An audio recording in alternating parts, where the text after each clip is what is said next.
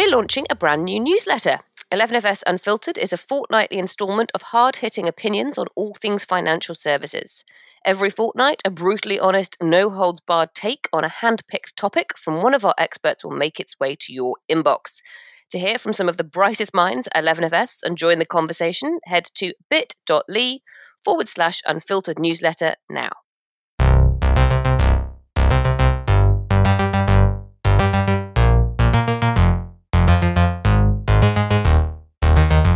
Hello and welcome to FinTech Insider Insights. I'm Adam Davis, and in today's episode, we're going to be taking a look about partnerships and the rapidly evolving banking ecosystem. Uh, with the help of fintechs, BaaS, third-party providers, and even M&As, banking, uh, as we know it, is changing. Partnerships are proving to be the key to unlocking the future uh, of the banking ecosystem uh, we will look like. Uh, to help dive into this topic, I'm joined by some uh, amazing guests. Making his FinTech Insider debut, we've got Jason Wilkinson Brown, who's the head of partnerships at TSB. Um, thanks so much for joining us, Jason. Much appreciated. Um, can you give us sort of a little bit of a blurb about what you do and your role and um, yeah, and uh, how excited you are, obviously, to be on the pod today. yeah, thanks. Obviously, absolutely thrilled to be here. So thanks very much for the invite and there we um, go. and uh, having us along. Um, so I, I, do a couple of things at TSB. Um, so uh, I look after our open banking partnerships uh, and propositions team. Um, so on the open banking side, obviously, that's all around um, maintaining our compliance and supporting the um, now hundreds of TPPs who uh, connect into our APIs and ecosystem um, and doing some stuff there around thinking about what we, what we can do around premium APIs and sort of carrying on with that journey. Um, but the other sort of hat is um, I look after partnerships and and partnerships at TSB really means you know how can we partner with some of the the best and brightest uh, in the ecosystem to offer things to customers that we probably uh, wouldn't otherwise build ourselves. Um, so partnerships is really focused for us at TSB on two parts. So obviously, first of all, how we can do the propositional partnerships and and launching new things to customers. Um, but actually, it's it's also really important for us that we think about how we can use partnerships to simplify and improve ourselves internally as well. So we focus a lot on productivity partnerships and and partnering with our big partners like IBM, Infosys, and Cognizant to really drive out some of those efficiencies in the organization. Cool, um, and we'll get into a lot of the detail on that uh, in a bit. Thanks, thanks, Jason. Um, next guest returning to the show, we're joined by Victoria Roberts, who's the director of FinTech Delivery Panel at TechNation. Um, love having TechNation on whenever they're here. So uh, thanks for joining us, Victoria. Um, again, um, can you take uh, for those who don't know, uh, can you tell us a little bit about TechNation and then obviously your your role in with, within the organisation? Uh, yes, super, and thanks um, for inviting me um, along again today. So, TechNation is a fantastic group of people driving a growth platform for tech companies and leaders. And our mission is to unlock the growth potential of a thousand scaling tech leadership teams across the UK by 2022. Within that, we run a dedicated uh, fintech growth program and we support larger fintechs through our upscale and Future 50 initiatives. And where I come in is something called the Fintech Delivery Panel. So this is a um, HM Treasury sponsored initiative where it brings industry together to look at how we can collaborate to really strengthen the UK as a global leader in the future of financial services. Cool, that's awesome. Um, look forward to getting into that as well. Uh, and last but not least, we also have Keith Gross, who's the head of UK for Plaid, um, joining us. Keith, how are you doing? Great, great. Thanks for having me here, Adam. Uh, it's a pleasure. Again, uh, I'm not sure there's going to be too many people who are listening to this who don't know who Plaid are, but in case there is, uh, do you want to give a, a brief intro into uh, Plaid and then your role as, uh, as the head of the UK? Yeah, absolutely. Uh, Plaid or, or Plaid for the Europeans is an open banking platform supporting financial data and payments. We power 80% of the largest fintechs across the UK, Europe, US, and Canada. Um, and I think the easiest way to think of us as the easiest way to connect your bank account to an application, and we facilitate that connection. Uh, and I lead the go to market efforts for the team here in the UK and in Europe. Cool. Nice. Um, thanks all for for joining me. Um, the first topic I kind of wanted to talk about, uh, obviously in the uh, in the overarching uh, theme of partnerships, um, was specifically around, I guess, some of the trends that we're seeing at the moment. Um, I suppose, like those those days of uh, should we buy, should we partner, should we procure, etc., and the kind of the, um, I guess, the, the, the fintech banking, uh, you know, loath to coinsist environment that we probably had, you know, sort of six or seven years ago, um, is as well and truly been been blown wide open. Um, I mean, even last week, I mean, I went through some of the news stories in prep for this show, and even last week there was about four or five different collaborations between banks and fintechs, big data, uh, sorry, big tech and fintechs, big tech and banks. It was amazing. One that grabbed my headlines was um, was was Grab themselves and Citi have done a tie up in consumer loans over in APAC, but there were so many others, and we'll get to some of those other stories uh, in a bit. Um, I guess um, as an overarching question to you guys. Um, I suppose what are the trends that we're seeing that I guess is is shaping the partnerships that we're seeing at the moment? So uh, I'm thinking, um, you know, sort of macro trends in banking.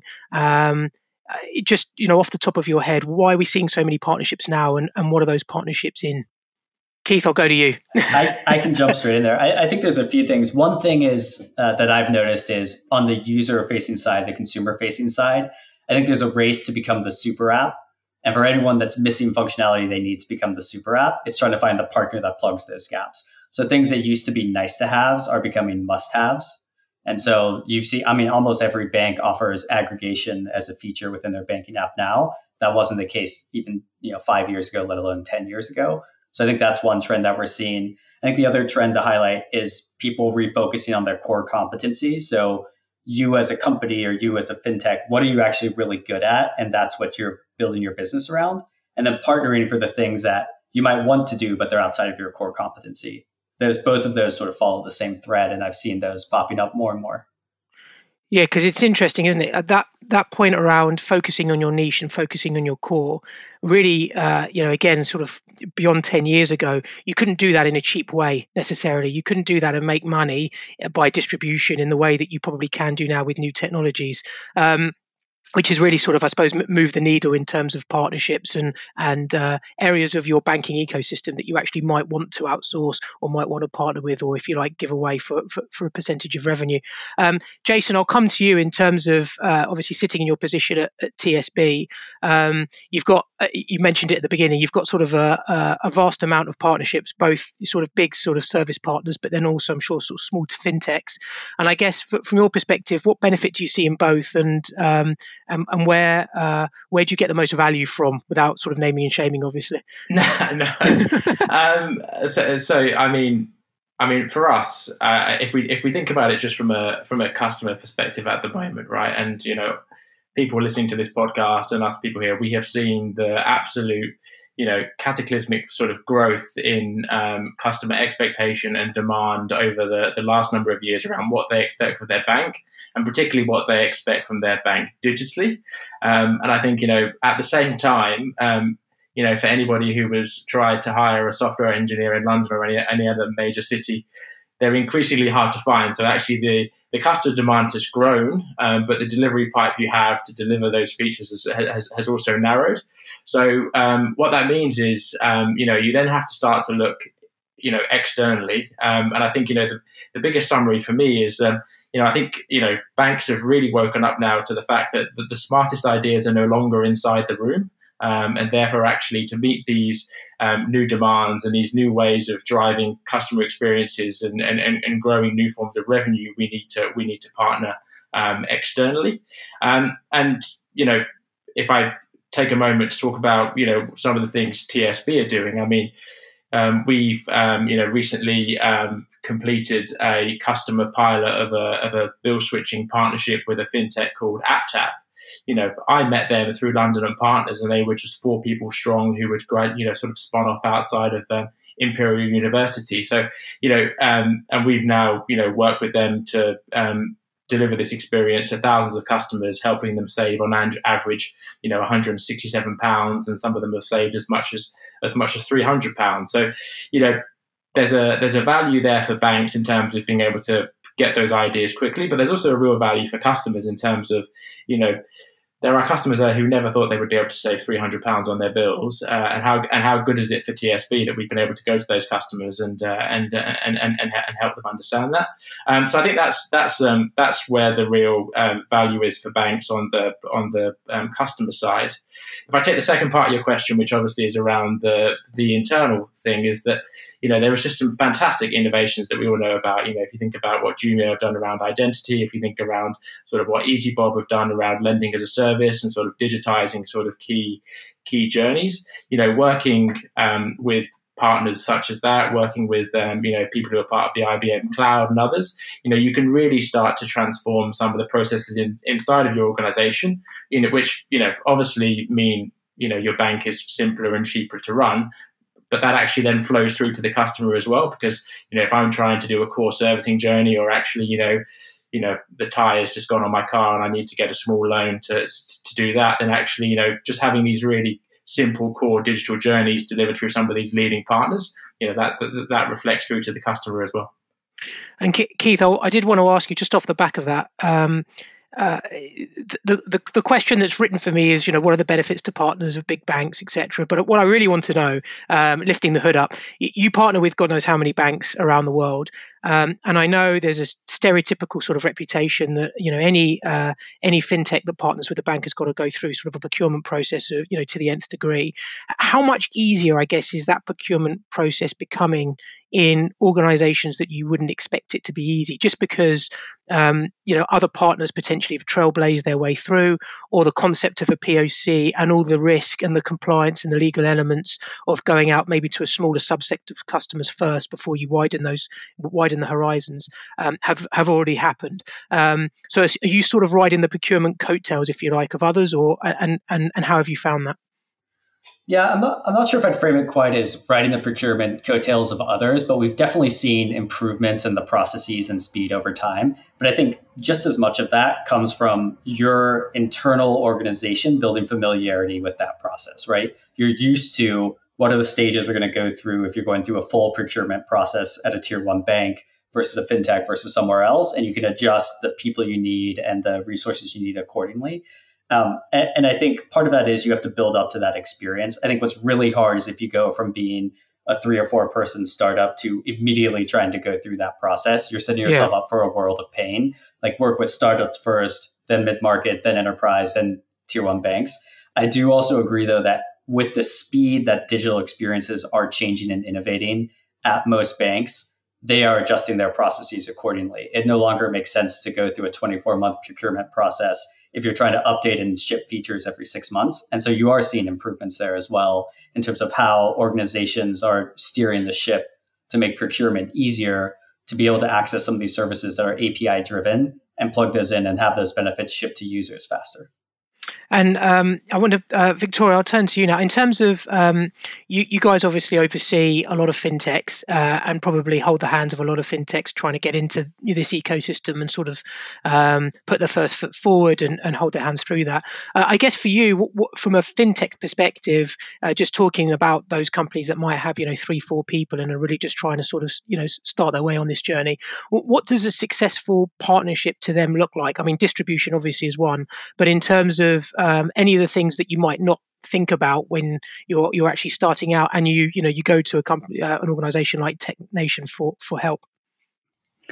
Um, so I suppose one of the um, key things that we're doing at Tech Nation to help with um, partnerships um, beyond sort of where we work with individual companies is um, the FinTech Pledge, which is um, an initiative that's come out of the FinTech Delivery Panel's um, work. And um, back in 2018, the FinTech Delivery Panel published some onboarding guidelines, which were supposed to sort of get over some of these points that Keith has just mentioned around kind of how do you know as a FinTech like what you're going to be asked? You might get really excited that, you know, woohoo, that looks like they want to work with us, but oh my goodness, there's now such an onslaught of bureaucracy bureaucracy and paperwork that will we ever ever ever see this uh, the sort of holy grail of what we're trying to um, to get to? So um, the, uh, the, the industry group worked together um, to produce the onboarding guidelines and that was very much um, a resource for for fintechs and I think that's really sort of great in terms of um, sort of getting over some of those um, asymmetrical barriers of information so they sort of know what to expect.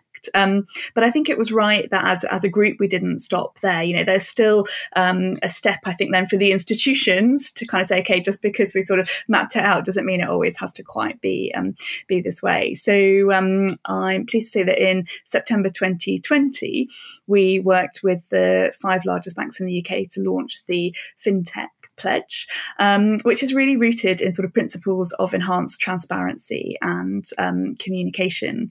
And in December 2020, we had five new signatories. Um, so uh, Jason, uh, leading uh, leading from TSB, was very welcome to join um, join that commitment, and also um, Nationwide, Atom Bank, Virgin Money, and TSB. So we are now working with um, these ten institutions, and if any others are listening and would like to, to join, they'd be extremely extremely welcome um, to implement um, the five key principles to, to the pledge. So, when we talk about the FinTech pledge, what do we mean? Um, and actually, there, there's five key principles. So, the first one is about providing clear guidance on how the onboarding process works um, through dedicated online landing page. Um, then, the second principle is around providing clarity to firms on their progress through the process. So, not only do they know what they'd have to do, but actually, you, you know um, that you've got a common understanding of where you are in the in the process. Um, they also have to provide a named contact who will give guidance and feedback. So that's sort of, I guess, for the individual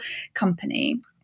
And then the fourth principle is around encouraging good practice and improvement. So this is sort of working together to look at actually, um, yeah, they've mapped the process, they've shared the process. What what does it look like in terms of future improvements? And the fifth principle is to implement the pledge within six months of making that um, commitment. So we're on this journey now with the initial institutions, and I know they're very committed to these improvements and are already making a, a lot of changes to both the systems but also the culture in their organisation. So uh, we're looking forward to um, getting the getting the feedback from fintechs as well as to how this is starting to, to change. Yeah, I was going to. Um, well, the, the, obvious place to go for the next question is Jason. Like, I suppose um, in terms of um, uh, what's that me- what what that's meant for TSB, uh, and I'm particularly interested in what Victoria said around uh, the cultural aspect of that. Um, is is that uh, a miles away from where you are right now, Jay? It doesn't sound like it is, but if it is, uh, or if there's is there significant work to do in order to align your organisation to to fulfil those pledges? No, no. So um, you know, um, obviously this is a it's, it's a journey, right? No one says job done and we, we, we leave it and move on. But I think that the reason why we were so big on um, signing up to the fintech pledge actually is I think it was it it was a good representation of a lot of the work we'd already done. So, you know, I think sometimes people overlook it, but, you know, we stood up an entirely new sourcing process for fintechs, which meant they didn't have to go through as many of those hurdles that perhaps we would put through a, a larger um, organization. We, we stood up a standardized new proof of concept agreement. So we weren't putting, you know, 100, 200 page contracts on fintechs desks and saying, you know, right, you know, um, give us, give us your feedback on that. Um, and then, um, you know, I think there's also been a bit more of a, an industry level play. So, um, you know, we use a, an internal tool called Hellios. So actually, once you've onboarded with TSB, that data is then available for other banks to then access, which means actually, you know, as a fintech, sort of, sort of by onboarding once, you're actually onboarding multiple times. So that should help to speed up the process with some of our peers. Um, so, you know, for us, um, it's both a a moment in time to celebrate. I think some of the great work we've done already, and um, you know, um, and, and, recognize that, but also you know, reaffirm the commitment that we have moving forward. That actually, you know, this is a, like I said, a journey, not a sprint, and we want to make sure that we, you know, we really are one of the best banks in the UK for these companies to partner with. Cool. Cool, cool. Um, I, I, wanted to turn the uh, conversation a little bit to just general partnerships, sort of, I guess, in the industry that we've seen over the past, well, in 2020. Um, 2020 was uh, from a fintech partnership perspective, actually, it kind of exploded, even though, and that might have been a direct uh, or sort of probably more of an indirect, I guess, uh, influence of the pandemic. You guys m- might have your thoughts on, on that as well. Um, you know, pressure on revenues and whatever else. Um, but it really was it was quite something. Um, and I guess uh, there's sort of three or four different areas you can go into this. One of them is uh, the rise of BaaS and banking as a service and, and SaaS-based providers. Um, why do you think? Uh, examples of that, you know, there's Stripe with Goldman and Citi, there's Stripe Treasury with Citi, Goldman, and, and, and God knows who else. Um, there's, you know, uh, there's a whole whole variety. There's Galileo Instant and and, and all sorts. And um, uh, from your perspectives, in terms of looking at uh, uh, BaaS. Why was it such a big year for that, and why did I suppose the attention turn on infrastructure players and then the partnerships they can that they themselves can have? I, I can jump in there first. So I think if, if you think about what happened in 2020, you had whole reams of people that hadn't used digital banking or at least weren't digital banking first forced to use that for the first time, right? When everyone was work from home. I think my favorite stat that I like to share is in March and April of last year, which is you know right during the, the first wave, the fastest growing segment for PayPal was people over 50 years old. So it's like it's not what you'd expect, but that's people getting onto online banking for the first time. And so when you think about that movement, what's underneath that then is all of these institutions and fintechs and others who are thinking about what are the tools we need to build those experiences. I think that's why you saw such an explosion in interest in B2B infrastructure and banking as a service is because suddenly it was interesting to investors and institutions hey, who's actually the person powering this feature at this bank or this feature here? And you started to look a layer deeper in a way that I think hadn't happened previously. I think COVID did help accelerate that. Yeah, and I wonder. Um, I, I, guess, J- Jason, from from your perspective, is that an interesting space for you right now? So you're in in, in where you are, because um, a lot of the, the, the BaaS providers are. Um, uh, exp- essentially trying to, I guess, encourage even the banks to open themselves up, um, and that's definitely the kind of, uh, I, I, suppose, the overarching theme, which is, you know, for the things that you used to supply for your customers, can you actually supply them B two B? And I just wonder whether that's something which you uh, you guys have looked at, or whether that's on your on your radar and agenda, and your thoughts around that. Yeah, yeah. So I think um, you know I, I I wouldn't say it's it's it's an immediate priority for TSB, but I think you know it's it's something definitely on the radar. You know, we're looking very closely at you know sort of what's the next extension of open banking, in particular when you start to think around premium APIs? What is what are some of that connectivity platform to platform that we can offer that can help some of um, you know um, some of our small business customers um, fulfill some of the fulfill some of the tasks you want to do.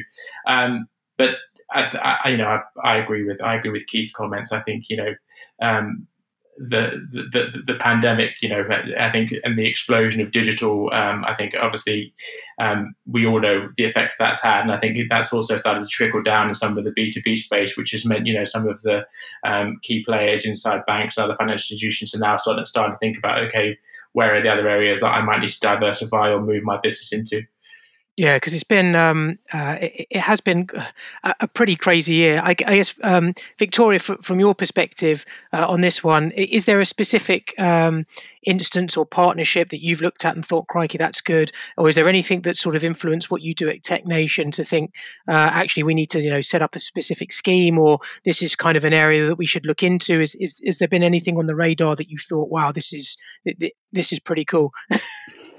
Um, oh, good question. I mean, we're always looking at um, sort of what the new uh, what the new sort of tech verticals, I guess, are that we can support at Tech Nation. We've, we talked about, about fintech from Fintech Insiders, but uh, got some exciting things happening around sort of net zero and uh, and cyber uh, as well, which will sort of play into the to the financial space too. Um, I, I, think my my sort of main comment in regards um, sort of relates to this question, sort of the last one as well, which is actually I just think speed has been so much of a driver um, for for some of this, and that sort of necessity that Keith was sort of getting back to that increased demand, but also the customer demand, but also the workforce demand. We've suddenly seen so many people sort of working from home. I think a lot of these sort of collaborations that we can see between fintechs and banks, it's just the fintech solutions can just enable um, institutions to act so much quicker than they might be uh, than they might be able to otherwise on a whole range of, um, of products are offering, be it um, BaaS or or otherwise. And I think COVID has really, really um, accelerated that in in a way that I, I, don't think will be reversed in the hopefully not too distant future, where uh, this is a this is a bit of a memory.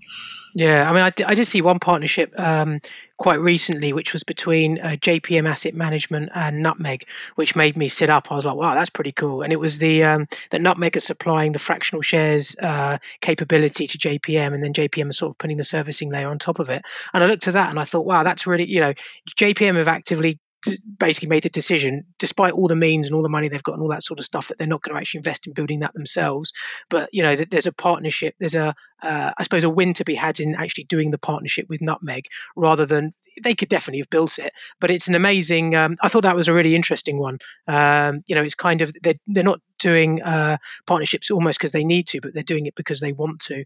And I thought that was um, that was a really nice sort of uh, cross collab and and uh, uh, and partnership that I've certainly seen recently. Um, I guess Keith, from your perspective, how um, when we talk about partnerships, and, and I've uh, been involved on the banking side in procuring partners before, there's kind of a, I suppose, a tiered range of, uh, you know, uh, from a commercials perspective anyway, around um, you know, do, do, you just take a percentage of revenue of some, you know, of the partnership, and is that the commercial structure going forward, all the way through to actually um, integrating your, uh, you know, your capability as a fintech within the banking, the bank's capability, be that at the back end or, or front end, which is exposed to customers. Um, you guys obviously are, are, more on the well, you actually co- probably cover end to end, but uh, do, do you see uh, that the benefits for fintechs really is the deeper they can get into the stack, the better. Um, insofar as you know, the, the more you're integrated into a bank's user journey and a consumer's user journey, uh, the better commercials you might therefore be because the stickier you become. I think that's sort of the the old trope around it, like get yourself really embedded and then there's more value there. I actually think that's becoming less true. And, and basically, the most important thing is to align your incentive model. So uh, I'll take Plaid for instance, right? We we offer open banking tools via API we have a usage based incentive model where we only want our customers to pay us if the product's being used. So it's just the volume that's going through a particular API endpoint in times a usage fee, right? And so that way, it's if the product's not being used and the customer's not seeing value, you're not paying for that. I think regardless of where you fit in the stack and what your model is, aligning it on an incentive where if the user is getting value, you and the partner are getting value that's going to be the most successful partnership. And I don't think that necessarily means you have to go deeply embedded in the stack or offer financial services. It really does depend on where you fit in there. But if you're aligning that sort of value proposition where it's very clear when an end user is getting value from this, the institution is getting value from this, and you're getting value from this, and then you just divide that up. I think those are the best partnerships and the best incentives to have. Yeah, yeah, cool. Um, J- Jason, I wanted to ask about, um, I suppose, the impact on of, of big big tech. Um, they sort of uh, they interject themselves in every conversation we basically have on fintech insiders. I think at, at some point or another. But from a partnerships perspective, they've been um, it's been again pretty voluminous over over the course of the last two years. There's obviously Apple and Goldman, which everyone knows with Apple Pay. Uh, there's Google Pay, which was announced relatively recently in sort of Q4 last year, um, and that was uh, via Citi and then via BBVA as well. There's Amazon who are doing it. There's Amazon, Walmart and Amazon are now doing it with Goldman Sachs. There's a whole bunch of you know different big tech players getting involved in more and more in banking services. Is it? Um, are we still, you know, I think certainly when I joined 11FS about two and a half years ago, when I was speaking to banks, predominantly I'd get asked about big tech and it was a worry. Is it still a worry now, or has their strategy become something which you guys actually can uh, understand and therefore uh, work around, if you like, or work with even? Um, I think you know. I think speaking in it from a perspective, I you know, I, I don't think it's um, definitely not a worry now, right? I mean, you look at the neo banks. I mean, Starling, Monzo, they're pretty much all 100% powered by AWS. For those who um, see that advertised on television, you know, Lloyds has signed the big deal with um, Google. Um, I think that I think I think that was last year. Um, so I think I think you know, I think everyone is very much in sync um, and, and, and, aligned as what's going on. I, I, have a, a, lingering question in my mind if the big tech companies have woken up and realized actually that the best way to win at this game is to is to sell to the banks and uh, rather than sort of um, overtaking them and trying to be and trying to be a bank themselves. Um, and if, if I if I if I digress slightly, because you know um, partnerships isn't just big tech. And you know i have a lot of conversations with a lot of small small startups and and and, and medium sized startups and, and, they say you know jason how can i how can i get into banks? And i think my, my single biggest advice for a for a fintech uh, who who wants to progress, you know, quite rapidly into banks is that there's only a limited number of them on the high street, or there's only a limited number of them globally, and therefore you need to make sure that you're actually thinking about what is your distribution channel, and actually it's perhaps not being, you know, going to banks directly, and it's working with the likes of IBM, being part of the IBM cloud, you know, going with others, which actually means for me as a bank, it's far easier for me to sort of switch on a service on or off um, because because they're already integrated into the ecosystem, and therefore it's it's it's easier um, and for me to offer that service to customers. Um, so I think I think it's I think it's a, it's a twofold step. So yes, um, banks and big tech are definitely more aligned. I think they're clear around where banks are going. And I think that creates then an opportunity for some of the smaller players to then really start to think about how can they um, you know more easily get their products and services into some of our financial institutions. Yeah, and I mean, uh, Keith, I was, I was just going to ask you. I mean, in terms of the, um, the the branding element of that. So if you have a um, you know a financial services a fintech and they are you know they're going to partnership potentially or even a bank they're going to partnership with one of the big tech is is there a branding recognition part of that which is important? And i suppose from you guys your your perspective is that something that you guys look to leverage so I, I, think brand is important when you think about it longitudinally, right? Like what do you want your brand to represent and is it going to help you attract future customers? And so I think in that sense, if partnering with the likes of a big tech company or, or a high street bank is going to help you in the long run, then yes, I think there's a halo effect there. But, but I don't think it's necessary. I mean, for many years, uh, for example, Plaid was, we didn't really do marketing. We were sort of under the scenes powering a lot of different fintechs, and that proved very successful to us. Um, so I don't think you necessarily have to focus only on brand and having that be the halo here. I think the, the interesting thing to think about on the tech side is I think this is where you're starting to see the uh, emergence of partnerships for embedded finance. So it's choosing specific aspects of financial services and embedding those into applications where there are already a big user base to offer something specific. I do think you're going to start to see that more and more. I think it's different than necessarily trying to compete with full stack banking there, but it's, you know, if I'm an Uber driver, do I want to be able to get my payday two days early? Can I offer that in the application? And there's probably a partnership power in that. I think you're going to see more and more of those type of examples start to pop up where it's little pieces of financial services directed at specific niches that are going to start showing up in applications all over the place.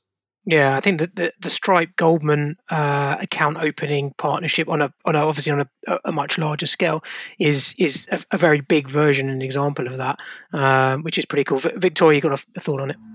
Yeah, just going to say it's um, it almost feels like it's sort of portioning up the different bits of uh, of banking and um, the so I suppose the larger tech companies are sort of they've helped with the infrastructure and the move to cloud and now they're sort of coming up towards the sort of more consumer experience. But uh, it's interesting that they haven't tried to sort of tackle the uh, regulation around capital requirements and things there. That, that's the sort of the, the final piece of the jigsaw, I suppose. But um, it looks at the moment as though they're all shying away from uh, from that, probably with good reason. Yeah, I think with good. Re- I mean, I did uh, read a stat and I can't verify this, uh, and it was a couple of years ago, but I think Microsoft was saying that their exposure to banks um, meant that their revenue that they took from their cloud provision was like billion, like, like above 10 billion. It was absolutely, and this was just in FS, it was absolutely outstanding the amount of revenue they were making worldwide from cloud provisioning, uh, their Azure cloud, uh, cloud provisioning for financial services.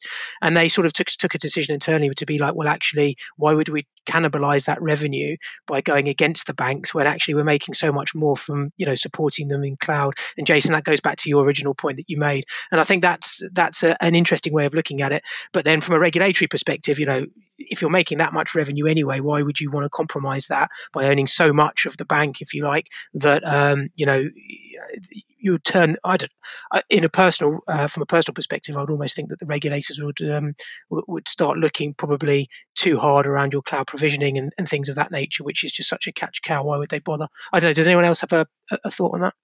I suppose it's risk reward at that point, isn't it? If you're if you're already reaping the reward, why would you sort of take on the extra risk? Uh, this is true. this is very true. Um, but I think I think you know, and, and it's, it's almost two sides of a coin. You know, you mentioned at the top of the show, you said, you know, for retail customers, you're seeing in Grab in Asia, you know, the uh, you know building out this super app. Uh, I think actually behind the scenes, what you're starting to see actually is these guys think about how they can build out their own super app offering, which is a whole bunch of constituent parts, which they can then you know take to a bank and say, right, you know, here's the one thing you only have to integrate once, pay once, all those simple synergies. But actually, off the back of that, you get you get these whole variety of things.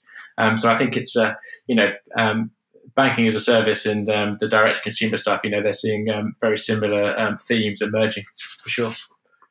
Cool. Um, I just wanted to touch a little bit on M and A's before um, before we move on. Uh, from an M and A perspective, Keith, um, I'll probably look at you yourself. Not not suggesting. Uh, well, obviously, with I don't know how much you can talk about it at the moment, and I don't know if it's still rumbling on. But obviously, the the Visa Plaid uh, M and A, which happened God, when was it now? Was it? It was uh, early last year. Almost a year ago. Yeah, January. Almost a year ago. Year.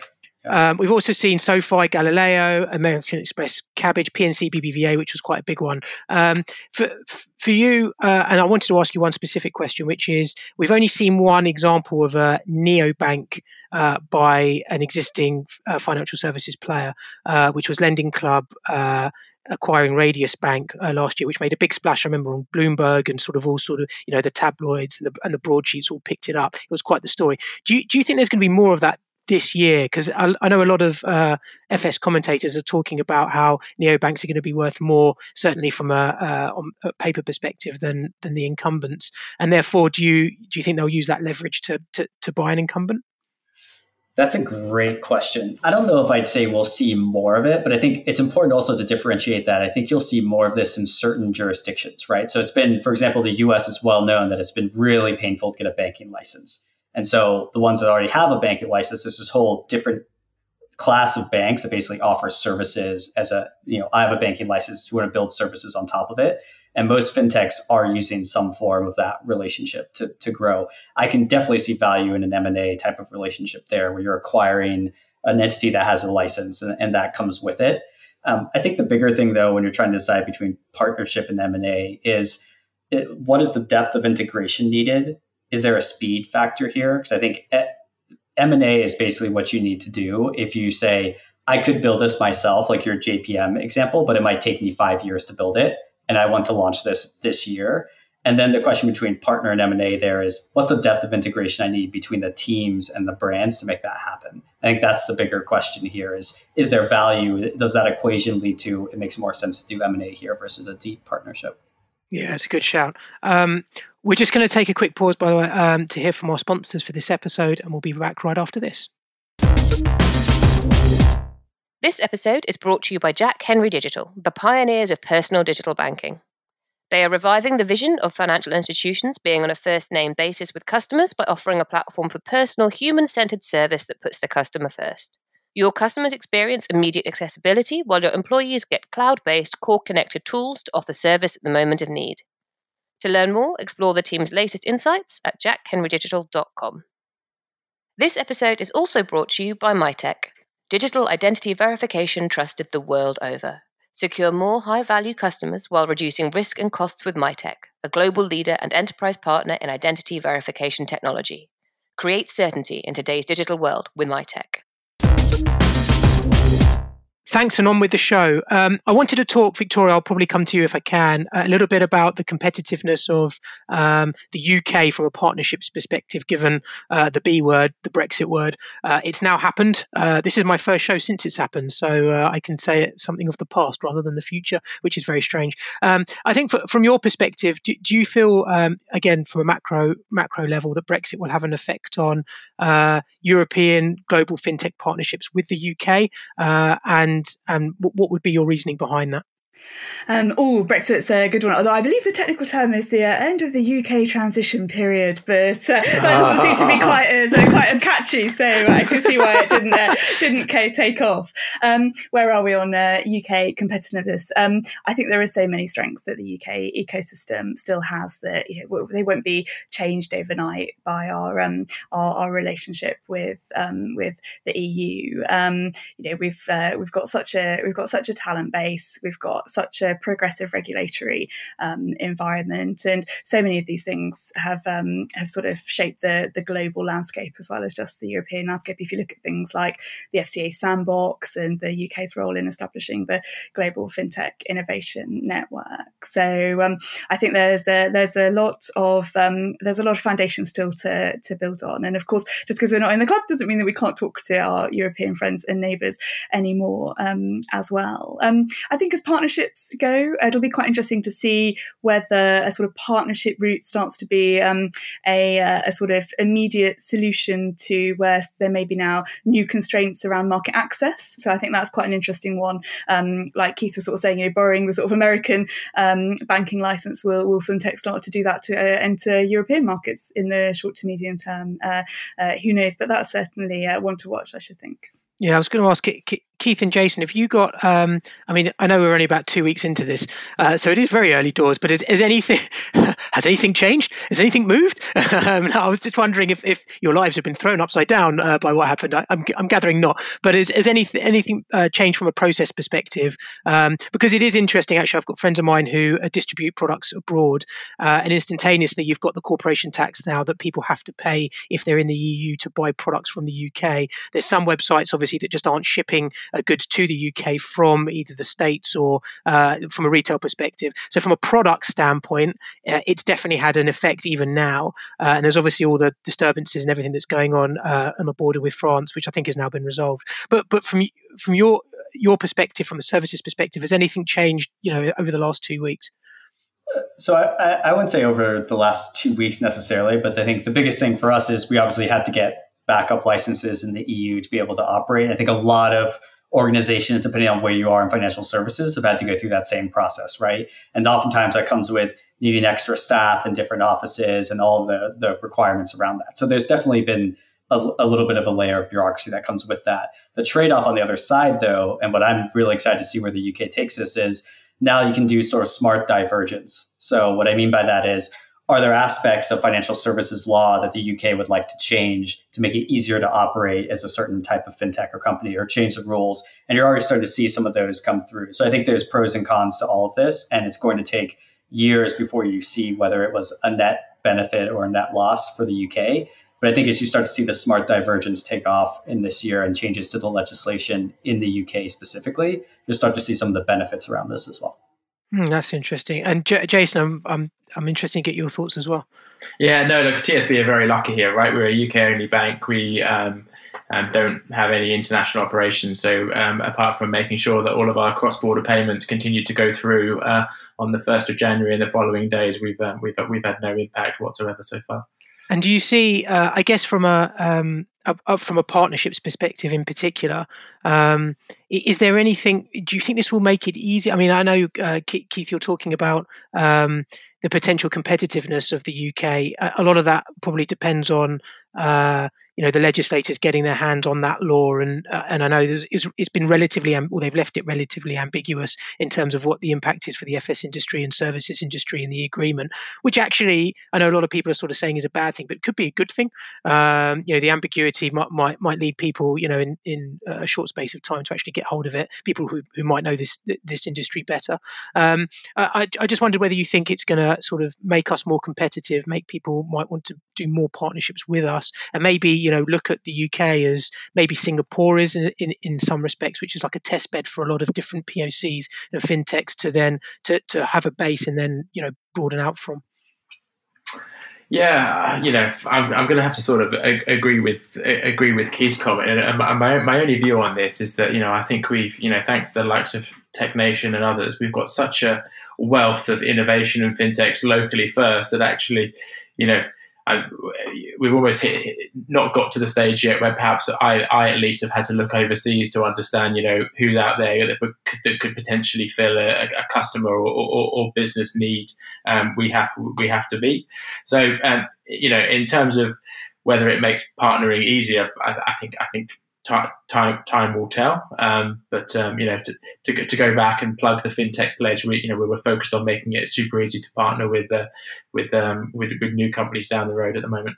Jason, I wanted to ask you, uh, I, guess, a bit more of a strategic question. Um, if, if you look at uh, TSB in particular, but obviously, you know, incumbents in general, and you look at the next three to five to 10 years, um, is, are there areas of the bank that uh, you will or you foresee you'll continue to partner with? And is there areas of the bank that maybe uh, you won't and you want to bring more in house? And is there a, a um, I guess a, a, percentage split on that, and I guess what, what is the strategy and, and the influences on that? Yeah, good question. So look, so I think core services, so core banking, I think you know we have a obligation to the customers and to the regulator to keep as much of it in-house as possible so we can provide a you know resilient secure service that um, you know that customers would expect i think externally and i think the pandemic i think um, raises some interesting questions here. So in a super low interest rate environment you know you banks need to look for other ways to um, grow their income and customers have demands associated with that. So actually in some of those um, more external areas, such as you know bill switching, um, other areas that we've talked about, I think you're going to see more partnerships in there because actually, what the what banks will do is they'll start to create new revenue streams and offer new propositions to customers that I think you know will help to um, perhaps make up some of that gap that we might we might have seen as a result of the low interest rates. Cool. Um, thanks very much. Um, that's going to conclude the discussion for today. Thanks so much for you guys for joining me. It's much much appreciated. Um, uh, what I'm just going to do now, which we normally do, is we just go around everyone. Uh, where, where if somebody who's listening to the show and they want to get in contact with you, uh, what's the best way of doing so? Uh, Victoria, do you want to do you want to start first? Well, thanks for having me on the discussion today, uh, Adam. If you want to find out more about Tech Nation, you can find us on at Tech Nation at Twitter. And uh, for fintech and some probably quite feminist tweets, you can follow me at Policy Vix. Cool. Uh, Keith, uh, how about yourself? Uh, yeah, again, thanks for having me, Adam. Uh, you can find me at plaid.com and, and reach out to the Plaid team there. And then for me uh, personally on Twitter, I'm KM Gross. Um, so at KM Gross at Twitter. I follow you as well. Folks think so. What? um, and Jason, what about yourself? Yeah, yeah. Look, reiterate. Thanks for having me. I've, I've, I've really enjoyed it. So, look, um, really keen to um, hear from um, people on here who've got some propositions that might be, might be able to help the bank. So, um, reach out to me on LinkedIn um, if you if you've got something in that space, uh, and then Twitter is just at Jason WB.